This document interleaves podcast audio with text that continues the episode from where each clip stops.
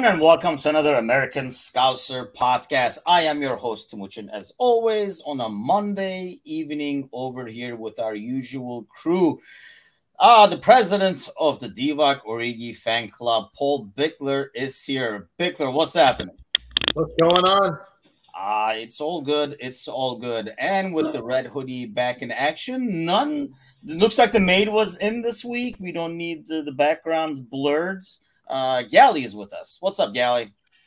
Yeah, uh, I'll let Kelly know that you let her know that normally she doesn't clean well enough for these podcasts for your liking. I'll, I'll absolutely let her know that. That's going to go over great. She's going to love you in Chicago. Oh man, uh, yeah, no, we'll uh, we'll root for Kelly in fantasy or something. We'll somehow make up for this. Okay, let's get back to the topic. anyway, not dig ourselves any further here. Uh, okay, so BJ already says greetings, gentlemen, and and Bickler. So, oh, I get it. I get it. That's a good joke.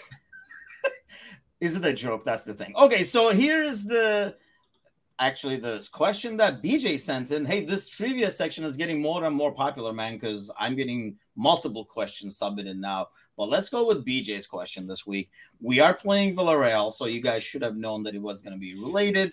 Name me the five players that has played for both clubs.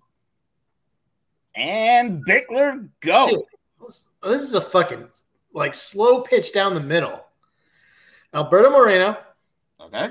Alberto Moreno, Alberto Moreno, Alberto Moreno, and Alberto Moreno. Well, worth saying five times he was that good. Uh, what do you have there, Gally? Can you can you top this? Alberto Moreno.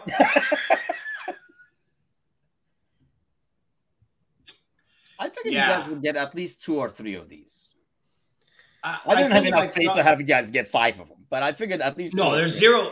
There was zero chance that we were going to get five combined. Just so we're clear. So yeah, I'm going down forward, the list of like Spanish players.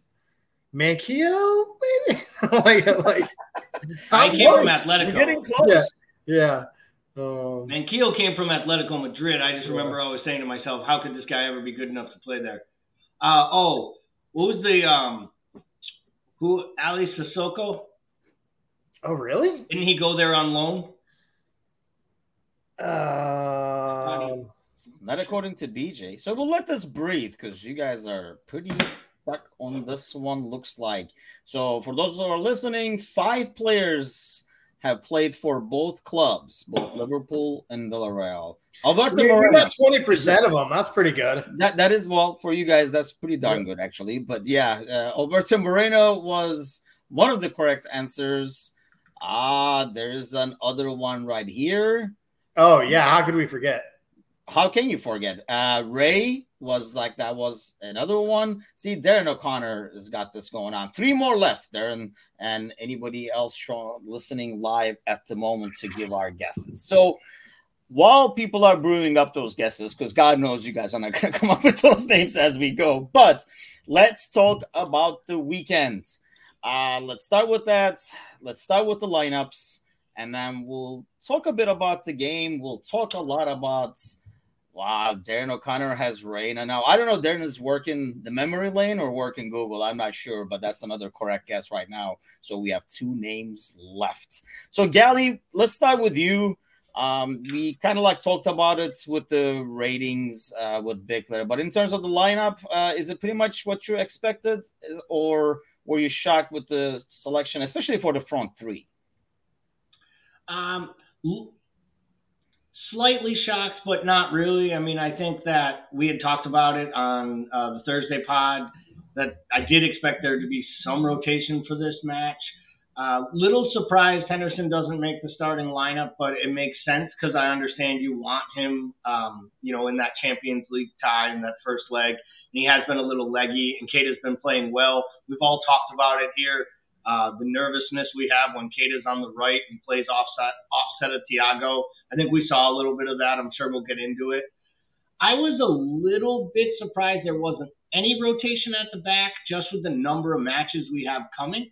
Um, and I thought that we should have been prepared for them to be their setup to be with the way it was it might have been an opportunity to maybe give some legs a little bit of a rest. But I just think we're going to see this lineup the rest of the way, and I think we're going to get slight rotation. You know, we've talked about it before. I think we have four starters in the front, four starters in the midfield, and we're going to see a mixture of three of them each time.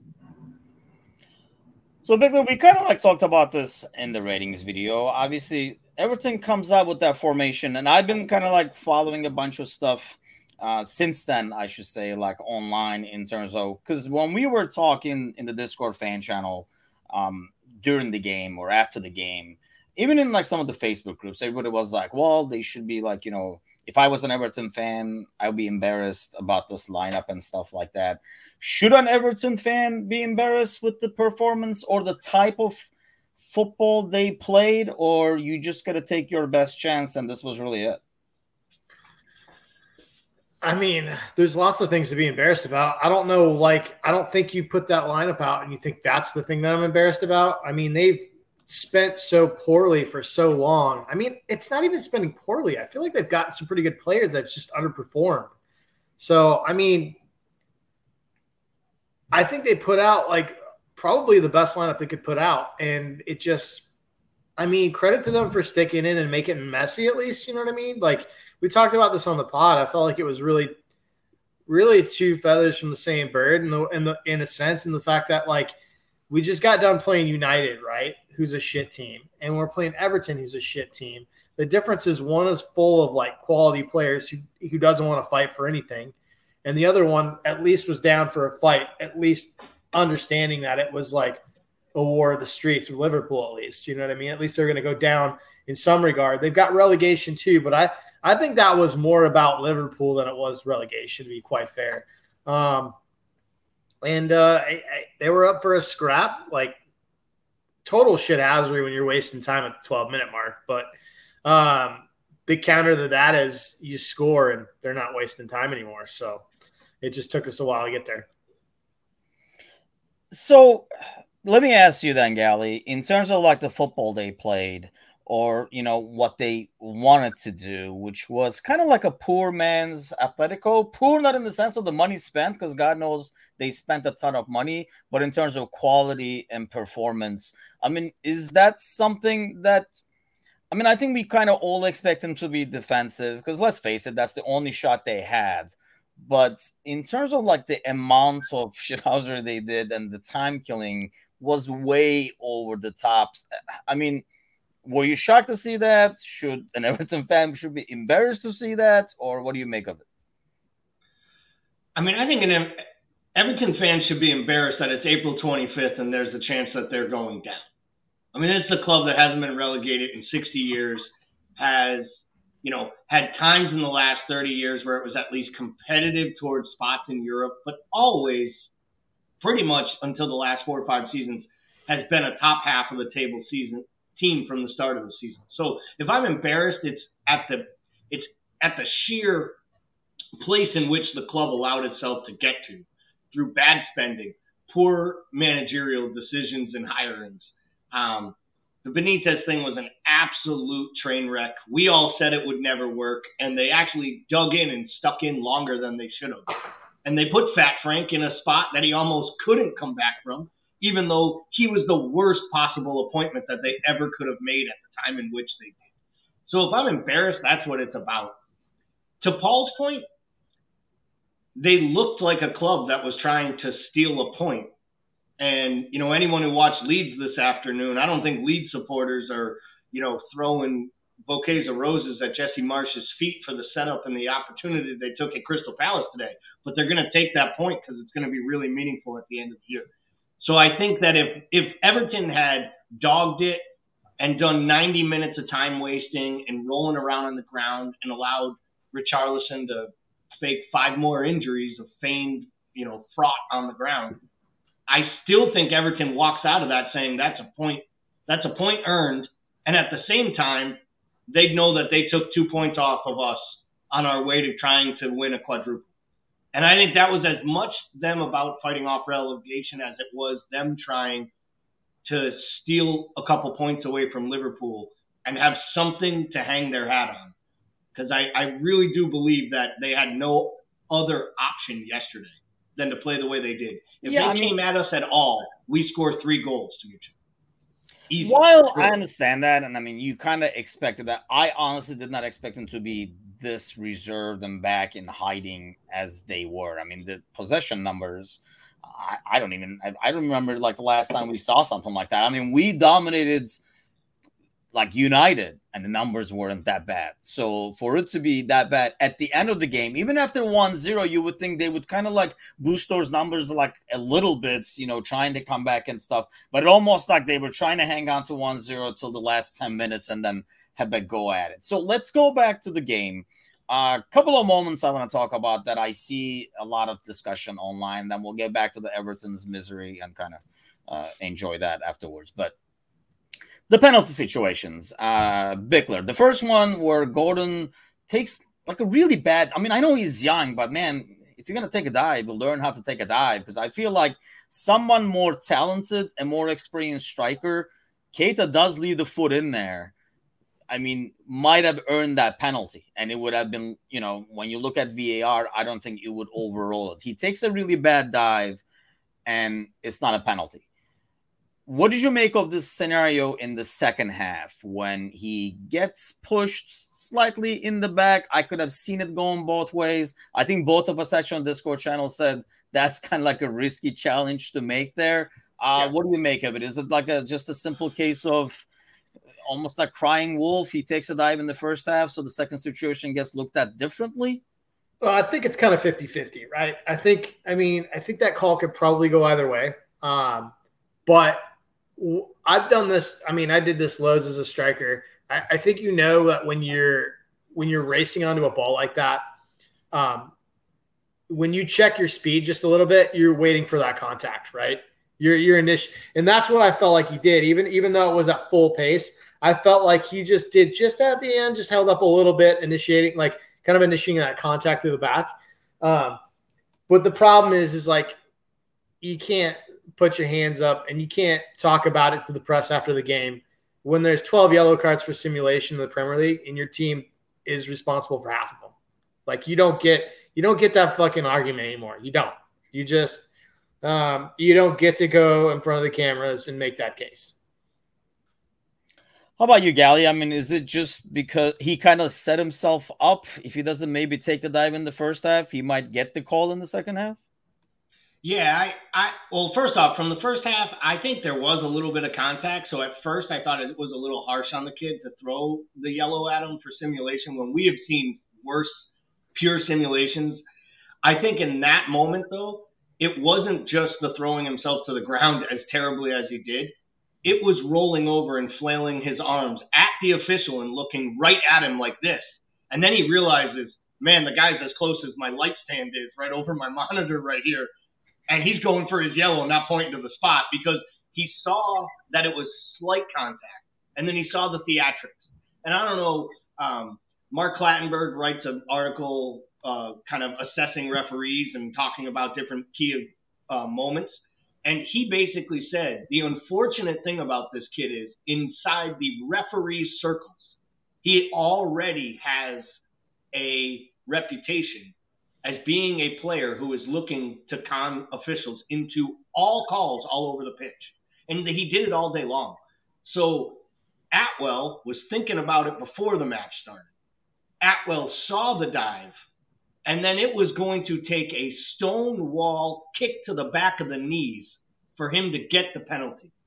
And I think that honestly is the reason the penalty wasn't awarded because though he does slow his speed down, and he he's looking for the contact in the second half, there is clear separation of Matip's arm going away from his body, and you can see it on Gordon's body. Like he could have called it if he wanted to, and I genuinely believe if this might be a different team that isn't acting that way, I think that penalty is awarded more times than not. But it was never being awarded in that match the way that that match was being played and the shithousery that Everton was doing from minute 12 all the way up to that penalty, they weren't getting any help from the officials yesterday, and that doesn't mean the officials were helping Liverpool. Having honestly, and DePaul's point, I just want to agree with it. You got to just shut the fuck up when you are a young kid, because that kid, he's got the world at his feet as far as Everton is concerned. There were times yesterday he was the best player on the pitch on either side, and he was playing with a with ten other garbage individuals. But he left himself looking like a joke when he should have left himself looking like the only positive thing at Everton. Sorry, Paul. No, I was just gonna say this kid's got a boatload of talent, and it's really a shame that Lampard's his manager because like the stuff that that we're talking about regarding you know the way that he simulates and his actions on the pitch, Lampard's literally the last manager in the world you want handling a kid like that because that's how his Chelsea team was. They were the worst at simulating. That team was the worst team that I think I've ever seen outside of a Liga team at crowding a referee. Like that team used to just intimidate referees in like just nonstop shithousery on that team, which was a shame because that Chelsea team that Lampard was on was full of huge talent. They didn't need to play like that, but that's how Lampard was as a player. I don't expect him to be any different as a manager coaching a young kid. Yeah, I think in the first scenario, I know what you're saying, Gally, in terms of like, you know, some other situations not getting yellow card, but I thought it was like just too obvious. It's almost like a split second thing where he thought he could keep going. Half a second later, he's like, oh shit, I should have just taken that contact and fell. So it's too obvious when you take a dive like that. Whereas sometimes it's kind of hard to make that call between contact that's not a penalty and actual dive. And the second one, I mean, yeah, he did take a look at it. I'm just amazed it didn't go to like VAR and like a huge review and stuff because I felt like even during the broadcast they mentioned that it looked a lot worse in slow motion than when it was live. When it was live, it just looked like shoulder to shoulder, bodies coming together, both going for the ball and continue play. But it seemed to be like the biggest Everton whining talking points uh, throughout, like for what I've seen. And you know, I kind of like all day I was seeing, oh, you know, Everton fans will be embarrassed and stuff like that. Honestly, they kind of consider they know, kind of like what we were talking, that they're nowhere close to our quality right now. And this was as ugly as it was, it was their only chance of you know getting a point. Maybe you get lucky, you know, on a counter, a set piece, or something like that you get three points. This was their only chance. It's just, you know, when you consider yourself and when you spend money like one of the big boys, you definitely expect not to be in the situation in the first place, kind of like what Gally's saying, I guess. But even within that situation, almost like, I guess, good on Lampard to have the entire club and the team swallow their pride and do what they got to do to get a point it just looked extremely ugly. Like I say, I was like, uh, this is you guys are pulling a very, very lame version of a Atletico Madrid style over here. But so the first half, I mean, let's face it, they did do well, and we kind of played into their game. Game stopping nonstop, people rolling around, people holding their heads. And man, they got to come up with something with this hand, face. Uh, we got to stop the game because it's a head injury kind of thing. Because there is no way in hell there was this much contact to the head before, and we didn't see it. Like suddenly everybody is on the ground holding their head now, uh, just to be able to like stop the game. Well, we did kind of fall into it. Second half we start a bit better. Then the substitutions come, Bickler. Does that? Let me ask you this. I mean, I know we were not gonna start with Divock, even though you know, football without Divock is nothing. But did you do you think if we started with Diaz, the first time would not be as stagnant, or it was just a matter of us falling into Everton's trap anyway? Uh I think it would have been better with Diaz starting, yes, because I think I just don't love the idea of Jota on the left side without Bobby. Um, I think him on the left with Mane centrally just doesn't seem to click, doesn't work. Um, so I think it would have been better had Diaz started, but I also think that um, when you're going into a physical match like this, in your an hour in, and you see Diaz coming off the bench, that's like the last thing you want to fucking see. So like I I think that that's like a hell of an impact sub too. You know what I mean? Because you got Diaz who's just going to come out there and burn you with pace. And then you got like Origi, who just figured out that he's bigger than five eight like two weeks ago, and does a really good job at like basically holding people up now. Um, so I think they're both both good subs. Um, I think yeah, we're probably marginally better if Diaz starts, but I'm off the bench. I mean, he's a game changer. What do you think, Gally? I mean, Diaz, obviously, he's a lot more direct as well, which kind of like helps the cause uh, in a game like this where, I mean, I was talking about in our ratings video yesterday. It felt like before he came on the left hand side, we were never trying to go all the way to the goal line and like at least even threatening it so that you open some space in the middle. It felt like we were kind of doing the same thing in the corner of the box and going backwards. So they almost didn't have an area to defend between the corner of the box and the end line. Uh, what do you make of that? I mean, the minus Divock, I guess, is that the ultimate trio now for this team? Diaz, Mane, Mo. Yeah, so that was one of the questions I posed the guys on Thursday night. Was you know, have we really have, have we kind of unearthed Jurgen's new first eleven? You know, should we expect when we play in the FA Cup final and hopefully the Champions League final that that front three is going to be Mane, Mo, and Diaz, and this midfield is going to be you know Hendo, Fab, and Thiago. And I truly believe that front you know six is what we will be going forward with. I also believe they can't start every single match, and I think that we this was a game that kind of screamed for your poacher in the box if you don't get many opportunities. I think starting Jota made sense in this match. He had been rested a couple matches.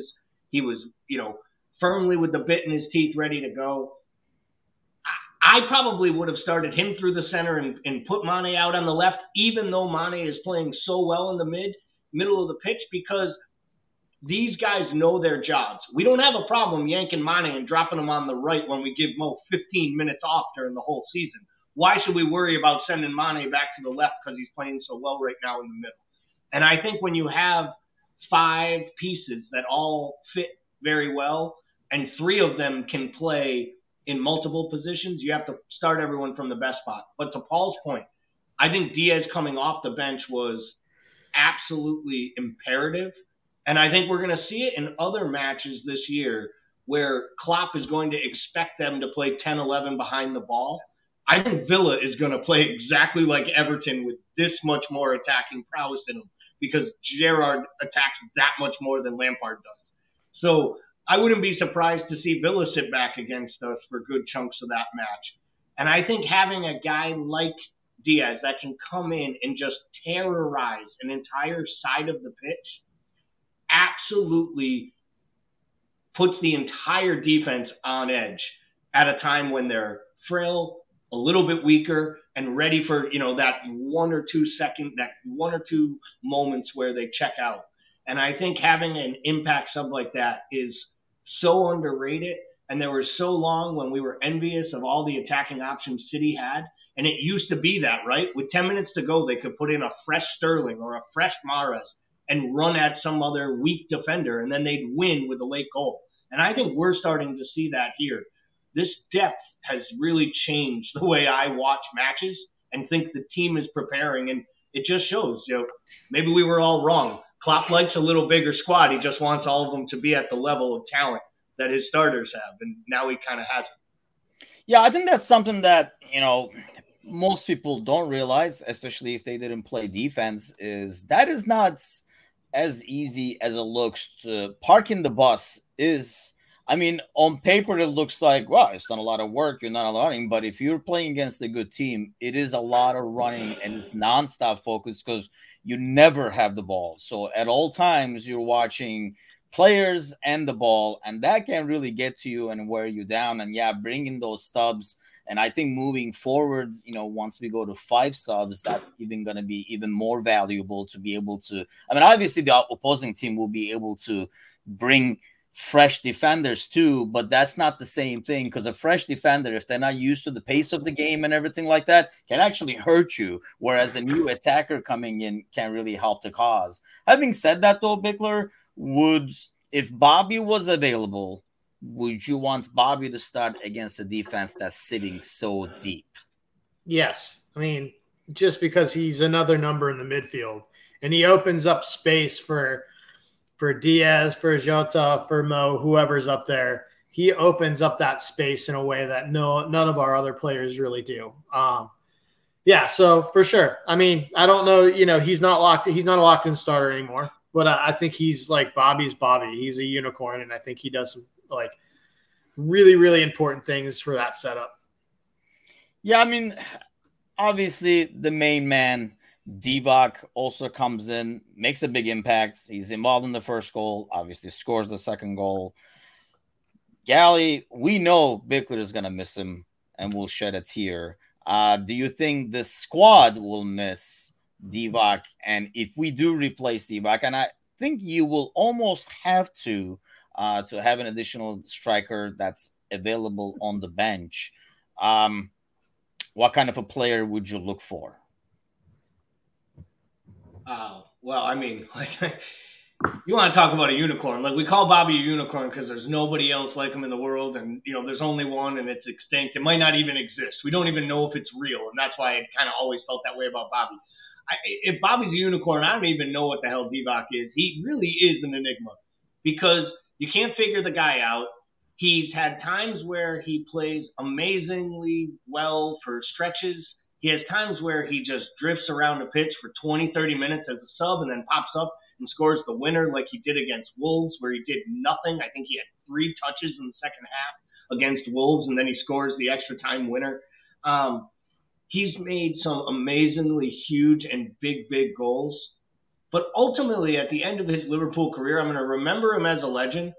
And then I'm just going to question if he had a little more drive, a little bit more desire to be as great as his attributes appear to be, that he couldn't have had or made himself a much bigger part of the process for the seven or eight years. I mean, he's been is here it the drive though, or time. is it the situation he is in? I mean, no matter how much drive Divock has, he's not gonna surpass that trio we had in the last two three seasons with the front three, just because he's not really a winger either. So you got so he would have to play in the middle.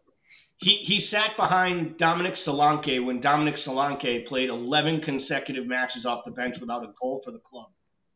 There was something happening that made him keep falling down the pecking order. He was at our club when when Verini was here. I mean, there there were other times. It's a big big game player, absolutely. But I just it, there was never for me there was never enough consistency, and I do think the injury against Everton when he was really just starting to kick on. The only time he was ever close to being a first 11 player was right before that injury against Everton with the broken leg. Um, you know, Funes Mori or whatever the hell his name was, that thug. Um, I just, I just look at it. We we signed him off him usurping uh, Lukaku at a World Cup at 19 years old and earning starts for Belgium in the knockout rounds. And when we signed him, he was going to be the next big star. And I think when we look at it, he turned out to be a legend. But I'm not sure that he actually lived up to all of his potential and talent. And I don't know if that's just him. And maybe he'll go off to AC Milan and go have a second swan song part of his career. But don't you, Paul, think he's going to end up a lot like he is here? Scoring some big goals, playing some meaningful minutes. Yeah, I, I mean, I, I tend to see that more than I tend to see him going and being an every game starter and banging in 30 in Serie A. I mean, I think like we did, we talked about that a little bit in ratings, and like I think, I think I said like Timuchin asked me what I think his goal t- total is going to be, and I was like, I think 12, like around 12, 12 to 15 throughout the season is what I see. Um, I mean, he's still really young, but that's just kind of how I see him, him, his trajectory. I don't see him I don't know. Like it's so hard to say because I don't know. Like I don't know how much football really means to Origi. You know, it sounds crazy to say, but I really don't. Like he's he's been so vocal about his other hobbies, and th- and that's okay. I don't think every foot I don't think every footballer has to live and die the sport. He clearly doesn't. So, but I just to me, it's like, is he going to go to Serie A, and is he is he the guy that's going to demand playing time? Is he going to be the guy that like puts himself in the lineup week in and week out just because he works so hard, you can't take him out. I don't see that. See, I think that's kind of like unfair on Divock, to be honest with you. I mean, that injury is what kind of like put him back almost a couple of years at the time. And he's still a young dude, but he did put you know go back, and those are the times where he kind of like lost the spot and took a long time for him to come back. And mind you, I had totally forgotten about that. So in the next conversation, when we talk about Everton and how I'm freaking dying for them to get relegated now, we can kind of like refer to that as well. I had totally forgotten about that injury that they awarded us. But I feel like, you know, it's not a matter of desire. I really feel like it was more of a matter of opportunity. And he was happy with getting limited opportunities. And let's face it, he's made the most of those opportunities when he's gotten them. Um, it could be one of those situations where, you know, he does better. We kind of like talked about how some players are better coming off the bench and to be able to like utilize what they've seen throughout the game. But I think he, it was really impossible almost for him to earn more minutes in a starting role when you had the trio we had up top and the chemistry they had with like Sad, yeah. Mo, and yeah, I agree with that. I should clarify. I don't think it's a lack of effort that kept him out of the lineup. I think it's just the quality in front of him. I think yeah, it's the quality in front of him, and perhaps the style. You know, we talk about you know when we talk about you know Mane being able to play in multiple spots. Mo can also play in the middle. I don't think Divock can really play on the wing as much, similar to what we try to do with Ox. I mean, it just does not work as well. Uh, he still does the work rate, he still does what he has to do, but I don't think he is suited for it just because he has the speed. I think he should be more in the middle or maybe like in a two forward situation. I don't know what they're going to have in Milan, but I really think he's going to do well in Italy. Um, I can see a bunch of goals coming from them. But going back to the Bickler was saying, I don't know if he'll be like a regular starter either. But I think he kind of gets like an unfair, um, what you want to call it, like most people think he's i mean he kind of the way he carries himself i guess yeah. like very casual like oh, like bickler makes fun of him he's always on like instagram and stuff i mean he kind of like carries himself like that but i think if he was like that, we know club would not even give him these chances. Right. He has to be doing something in practice to be able to stay in the squad for all these years. There's no question there. And, and to Paul's point, I wasn't saying I don't think he doesn't work hard. I had said at the end, we'll remember his amazing goals. I wonder if some will question whether or not he could have lived up he could have lived up to more of the potential that he had. And but when you mentioned the drive, I think we kind of take that as he wasn't pushing himself. I think regardless of how much drive and how much he pushed himself, he was not going to surpass that front three because well, he's no. Not, surpass, not not surpassing the front three was fine. He also went large periods of time where he wasn't winning substitution, where Ox was getting played over him. Where at one point Taki was getting played over him. Like we, we, we remember the big moments because there's so many of them. But there were also a lot of matches at Burnley where we needed a goal late and he sat on the bench and a midfielder came in to change things up. And, you know, there, and again, I, I went back to Dominic Solanke. Solanke got more run than him. Rhian Brewster for two months got more run than him and he was healthy in the side.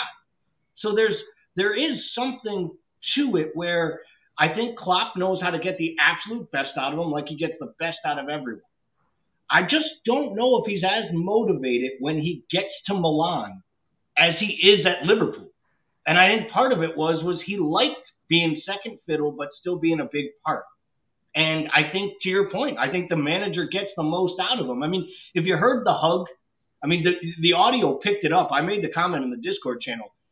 When Klopp hugs him in the center of the pitch, USA basically had the mic right there, and you could almost hear him say, I'll always love you. You'll always be one of my favorites. I'll follow your career forever. Like, and to me, it just made it like that's that man management. That's that. He knew he was giving him one more moment in the sun. And like usual, Divock stepped up and took it. Yeah, I like I say, I have uh, kind of like high hopes on moving forward. And I mean, obviously it's not possible, but would have loved to keep him, to be honest with you. I mean, we made a lot of jokes in the past and stuff, but in some ways, like you're saying, maybe if he was given those opportunities instead of, you know, a great opportunity for Ox, as we like to joke about, uh, maybe he would have gotten even more goals. But dude definitely deserves a statue and he will be missed let's talk about. Well, let's finish off this. Um, the trivia question first, I guess. So we had Ray, thanks to Darren O'Connor. We have Reina, thanks to Darren again. And we had Alberto Moreno five times, thanks to Bickler.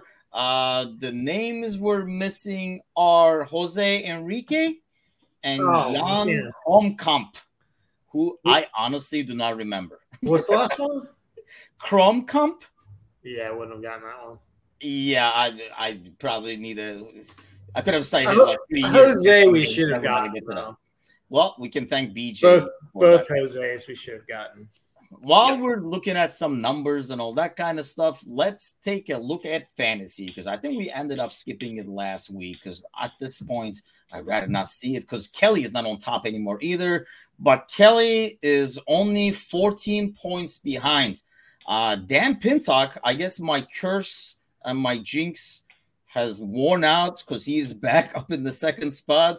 After I talked to him, he had stumbled. Uh, poor Dan Bennett, I can't even see the guy anymore. He's down to 13. He was like number two at one point, and I had chatted with him to bring them onto like a podcast at one point, and yeah, that was his curse. He is like down to 13 right now. And Bickler, the unnecessary pet drama, had climbed up all the way up there. What were you like five or six at one point? Yeah, it just proved that there's not a curse strong enough to keep this bastard down. you are the curse yourself. Yeah. So you are now eighth, though, having a rough week, looks like.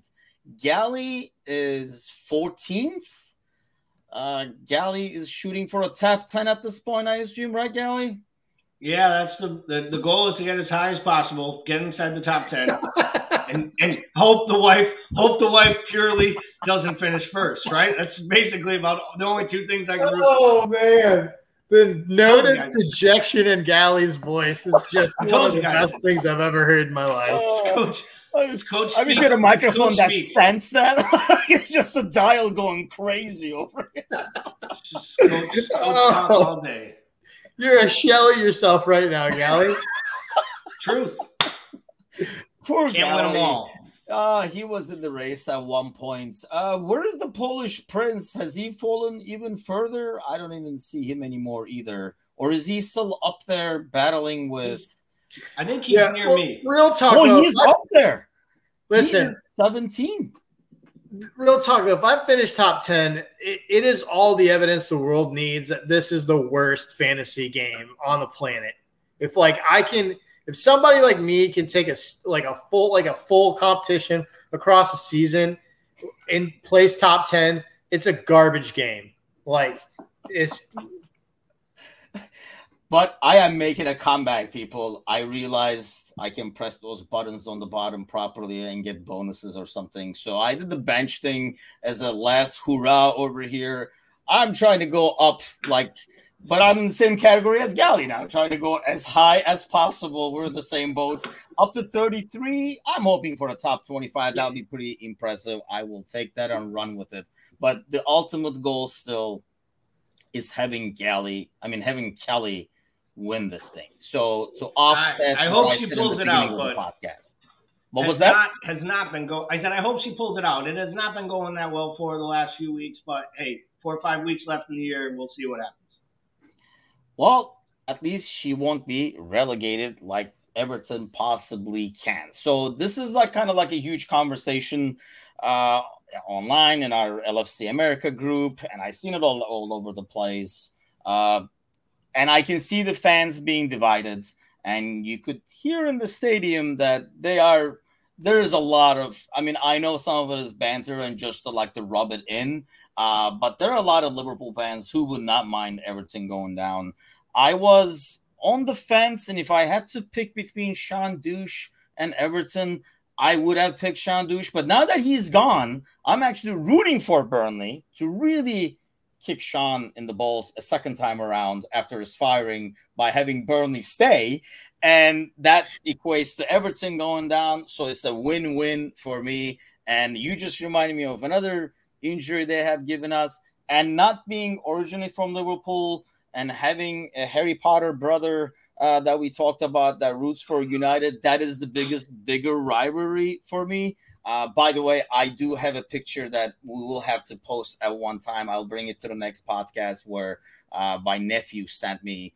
Uh, my brother Shaven looks exactly like the actor himself. So I love that this is slowly matriculating itself through the entire family. it is outstanding. but um, where do you stand on that, Bickler? I know there's a lot of talk about, you know, some fans saying, like, oh, you guys don't get it. No, freaking, we get it. We don't give a damn. Or to us, it's not as big of a deal. I know it's a big deal for the city, uh, you know, economically and stuff like that. It brings a lot of things. But at the end of the day, especially if you were on the fence and was not sure, this game should have probably edged you to the side we're rooting for him to get relegated. Look, here's the thing, like, I'll, and I'll start from a sympathetic angle just to make it fair. Let's say I had relatives in Liverpool. I wouldn't give a shit how sad they were if their team was that poorly managed.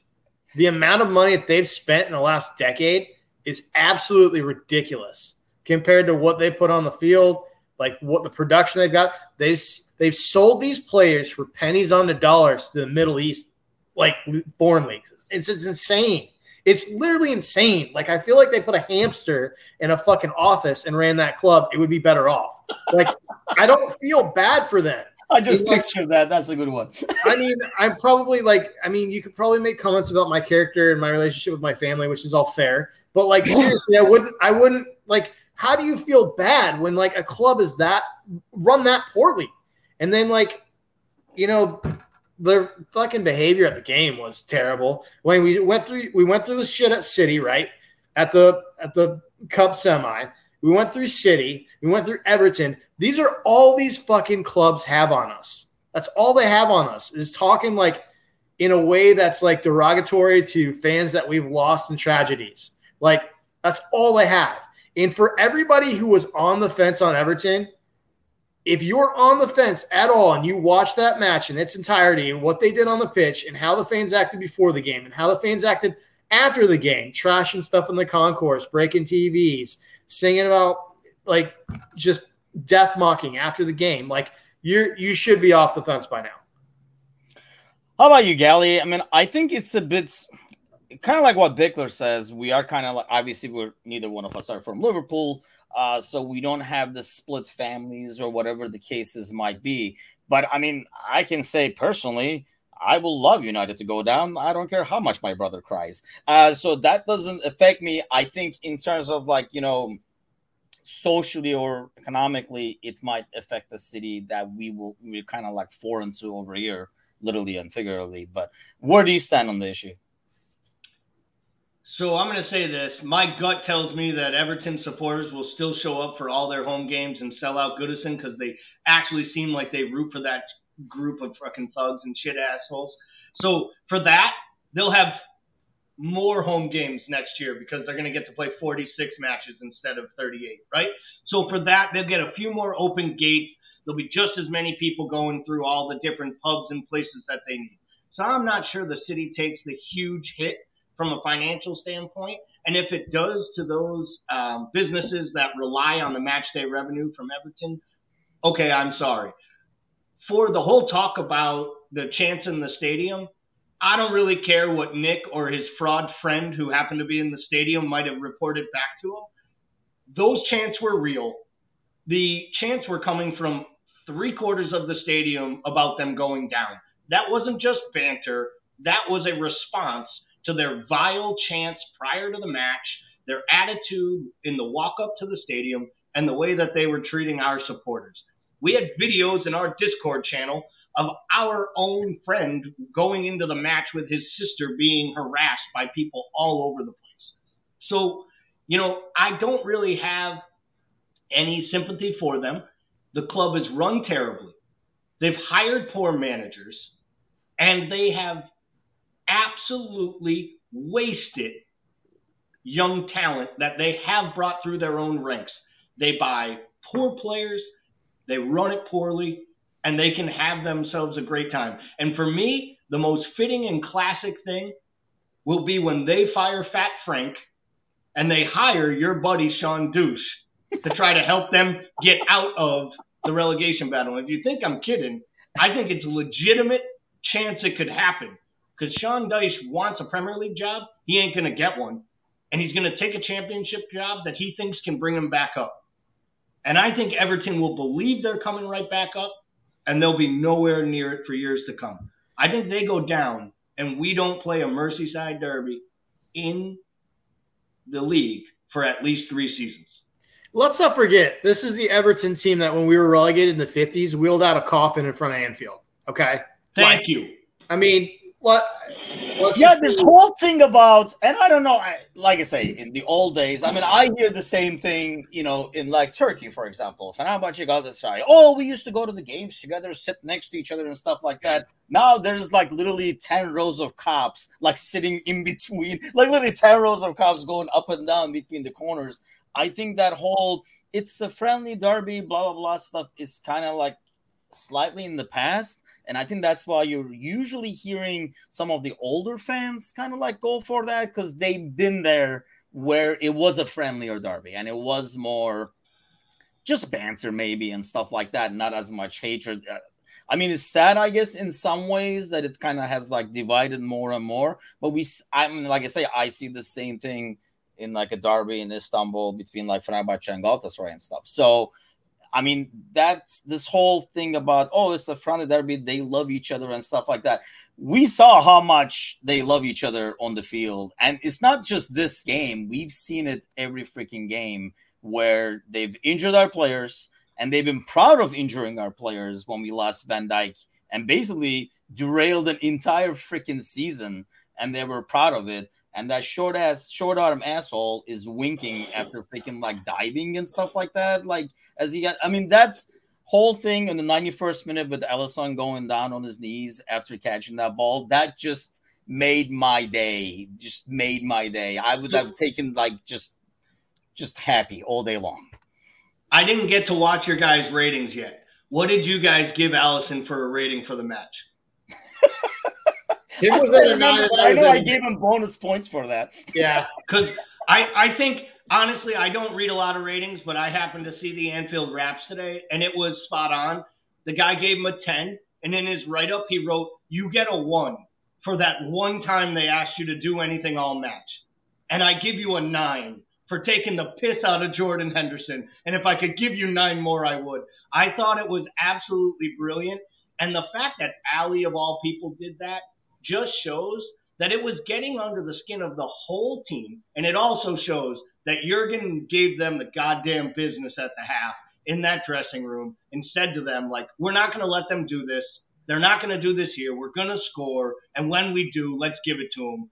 Because I, I feel like Ali had that waiting all match long. And as soon as he could and he took that dive, the smile he had when he looked up, uh, it was it was absolutely classic. So uh, for me, that was one of the highlight moments. But for all the people out there that are worried about them going down because of the six points we get, if you look at the last 10 years, it hasn't been six points every year. There's been a shit ton of zero zero draws played out just like that piece of shit game. And the double doink would have been another zero zero draw if Short Arms wasn't a freaking idiot. So for me, get them out of this goddamn league plainly because I don't want to watch two of those every year. It's not entertaining football. They muck up the game, and sometimes they muck up our opportunity at better and greater things by us playing down to their level. So bring up whoever, you know, send me up Forest and give me nice, energetic, high energy game matches like we had in the FA Cup and get these pieces of shit out of here. You know, I, would rather Tranmere make it up, honestly, if we need it done. Well, JL will be happy. Uh, B- BK says 22 red cards in the PL Derby matches, uh, most in the league. And I can understand that. I think, you know, when the game means so much, it is going to be tense. And that's natural. There is going to be some nasty fouls. It's very tense because winning the game means so much. It's months and months of bragging rights and stuff. So I can understand that. Been there, done that. I've seen that. Maybe that's why, like, a United win means a lot more to me because I can make fun of Harry Potter brother uh, for like months now. Actually, he will not talk Premier League till probably September ish. All right, what I'm guessing right now. Bring up bring up that comment. the, Okay, the there's like a bunch of comments comment? that doesn't work like Here we that, go. man. Here we go. No, no. I because I, got to respond. And if if someone's going to say sorry, I disagree with you, you can you can tell you're not from Liverpool. We have made this clear on this podcast. None of us are from Liverpool. We are speaking from the spot of a person who supports this club, watches every match, pays attention to it, writes articles, and does our best to bring you content. If you don't like our opinions, I'm all for it, and please keep the comments coming. We like the dissenting ones more than the spot on galley, honestly. All right, I'll speak And honestly. I don't. But- I, But know, don't, but don't come at me with I'm not from Liverpool, because that's up there with you've never been to Anfield. I'm just coming down on this because I think- no, I think with here a lot. knowing Sparky Park in his comments before, I think what he's trying to say is, you know, we do not understand, and I honestly still don't understand how like families can be split and stuff, and why some of the fans, because honestly, our mindsets, us three, for example, or any fans in the US, we can't understand how anybody cannot want them to go down. But it's not only a matter of like, oh, people from Liverpool still want them to say, because I mean, there are comments here from people who are from UK and from Liverpool. Our shiny teeth friend David Cosgrove being one of them. Yeah, I mean one of our one of our It's main not like the. I think Liverpool fans, even if they are from Liverpool, are split. But I mean, to Sparky's point, I think we even find it. I don't know. I don't want to speak on your behalf, eh, guys, as well. But I think us three find it even difficult to understand how somebody can say no. I don't want them to get relegated. Does that sound fair? It is. Yeah, I and just I'm- my thing. Here's my thing. Like, okay, if you're gonna say you guys aren't from Liverpool, you don't understand it. Great, but I mean, so you better be fucking right. And 99% of the people that are in Liverpool better feel this way. That's not the case. I mean, we have one that's one of our primary uh, like contributors in the Discord channel who lives in Liverpool now, and he he, he would rather Everton and, and and this is a serious comment. He would rather Everton go down and we lose the league than we win the league and Everton stay up. So I couldn't believe like- when he said that. By the like way, the the you're not from Liverpool thing, like I I'm I, I feel I feel both sides. Like yes, we're not we don't understand the dynamics of like the socio-political like climate Yeah. on the streets in Liverpool. But what we do know is that the majority of the people are very split on this. So when you say you're not from Liverpool, that's not fair because it's very split. And my point is, I appreciate Sparky. Sparky Parky is one of our best contributors on here. He comments, and there are just as many positive statements from him about our comments, even mine sometimes. Um, I just that one strikes a nerve. I won't, uh, you know, I will admit it. And I can imagine if you have the family relationships and you don't want, you know, I, I remember the night the Red Sox won the World Series, and my mom's not a big baseball fan, but she knew how much it meant to me. She stayed up till like two thirty, three o'clock in the morning till I came home from the bar, so she could like give me a hug because she knew what a big deal it was. And like, I get that, but at the same time, I just don't. In this forum where we're giving opinions, talking about what we like, to get told basically it's not worth as much because I don't live there when we advertise ourselves as an American site. I, that's where I came back from, and I understand it and I respect it. It just comes back to like we're gonna give you our opinion because that's what we're really supposed to do, and I won't miss seeing them here.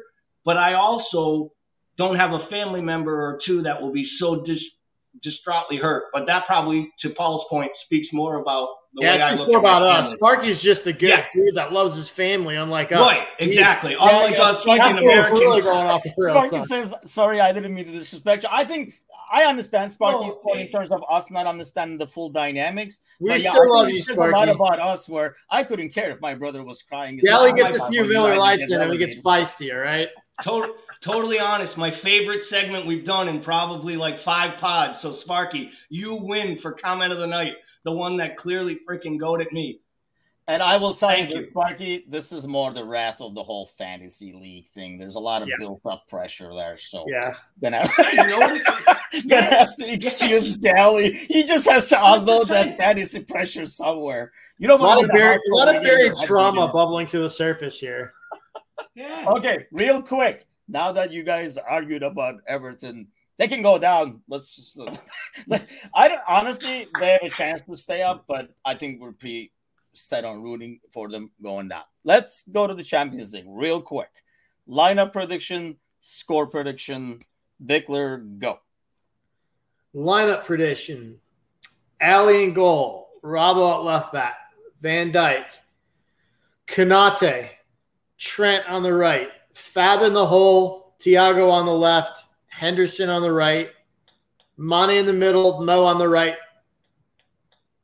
Ah, fuck. Diaz on the left. I'll go Diaz. I was gonna go Diaz as well. Uh, what do you have there? Uh, oh, score prediction before we move the gal jump to galley. Two two nil. Us. The good guys. What do you have, Gally? I am going to say I'm going to give the score first and say that I, I actually agree with Paul. I'm going to say 2 0. I think this is one where maybe Thiago starts from the bench, and it's just a matter of the amount of sheer minutes that have been racked up on his legs over the last three weeks. Um, probably the most we've seen him play, average minutes per match.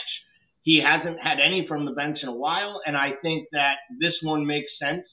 Um, and maybe Keita's pressing might add a little bit in there, put them under pressure early. I could see us trying to kind of rest the legs a little bit here, and then save the extra minutes for Thiago on the the second leg where it might require some extra time and we have the shorter turnaround for the next match. So I honestly don't know if that'll happen. I agree with Paul on all the other parts of the lineup. I think Konate might be the easiest person to plot in because I honestly believe that the Champions League is basically his at this point. You guys see, think we see Costas out there? Just throw a curveball. No, nobody's biting. Okay, I'm not either, but I just figured out of the back four, apart from Konate, that's the only person I can kind of see uh, being almost like worked in. Costas might get the start Saturday morning with the quick, quick turnaround and the 7:30 or the lunchtime start over in England. Maybe Costas gets the start against Newcastle, but I, I, I just feel like he's gonna he's gonna run out those six, seven guys that are the every match starters. Costas, Trent, Verge, Alisson, Fab, Mo, probably Mane. And I think the others get filtered in with those subtle changes. But I just don't think we're to see much from the wingbacks or the wings getting much rest the rest of this way. Hopefully, the summer is a lot of time off because they played a lot of football. Yeah, they did. Well, at least there's no World Cup or anything like that in summer because we're doing it in freaking winter. But yeah, I think I'm seeing Keita too. I think Thiago can take some minutes off that way, and we can see Keita's kind of pressing with Hendo. He'll be a lot more rested as well because he came in at the end. So Fab, Hendo, Keita, and I agree with the front three with Bickler with Diaz. I'm going three one. I think they do get a goal on one of those counters. It, it's a team. I mean, I watched them against United both times. They do counter well, and they have some players. So I'd be worried about that on one of the counters with that high line. But I think we win this 3 1. It's kind of like an important game just because it will kind of help us maybe rest some players in the second leg if we get like a favorable score over here that we can kind of take to Spain and that will help the Premier League lineups and stuff like that. So now that we got that sorted out, we will be back on Thursday. I will be back in action uh hosting Chris Strain over here in the comments who says wait he says what we can see is Kelly off camera celebrating. And yeah, once she wins, we gotta bring Kelly on the podcast, and then I will be Listen. afraid for Sparky Parky or anybody else on the podcast that day because they will get the rest. all, all I got, all I have to say is, is we clearly talk about Kelly far too often in the Discord channel. If Chris Strain is spelling her name correctly, L L I E, on the podcast, because it took me three and a half years of dating her to stop spelling her name K E L L Y. So the fact right. that well, you guys still you guys will spell it right in one text and then the next message spell it wrong. So I just figured oh, we're not married to her. well, I wasn't either. That was the whole point. It took us seven years to even get that far. I'm lucky she waited that long and she did. But Kelly definitely feels like on me with the freaking fans. definitely feels like the first girl allowed in the treehouse. You know what I mean? Like, like we don't normally do this, but you can come in. yeah, we'll we'll put the no girls allowed sign yeah. right up on the door, and then she'll pop her head through the treehouse floor, and we'll be like, "Oh, come on in, Kelly. You beat all we of need help setting our lineups. Come on in. Who's starting this week, sweetheart? Bench boost it is. Okay, everyone. Thanks yeah. a lot for listening, commenting. As always, give us a like. Definitely reg- uh, sign up for our subscribe. I should say. See, that's the correct terminology. You can tell I don't say it often enough. Uh, subscribe to the YouTube channel. Comments below. Uh, so we will see you guys on Thursday, hopefully after an awesome Champions League first leg. Take care, everybody.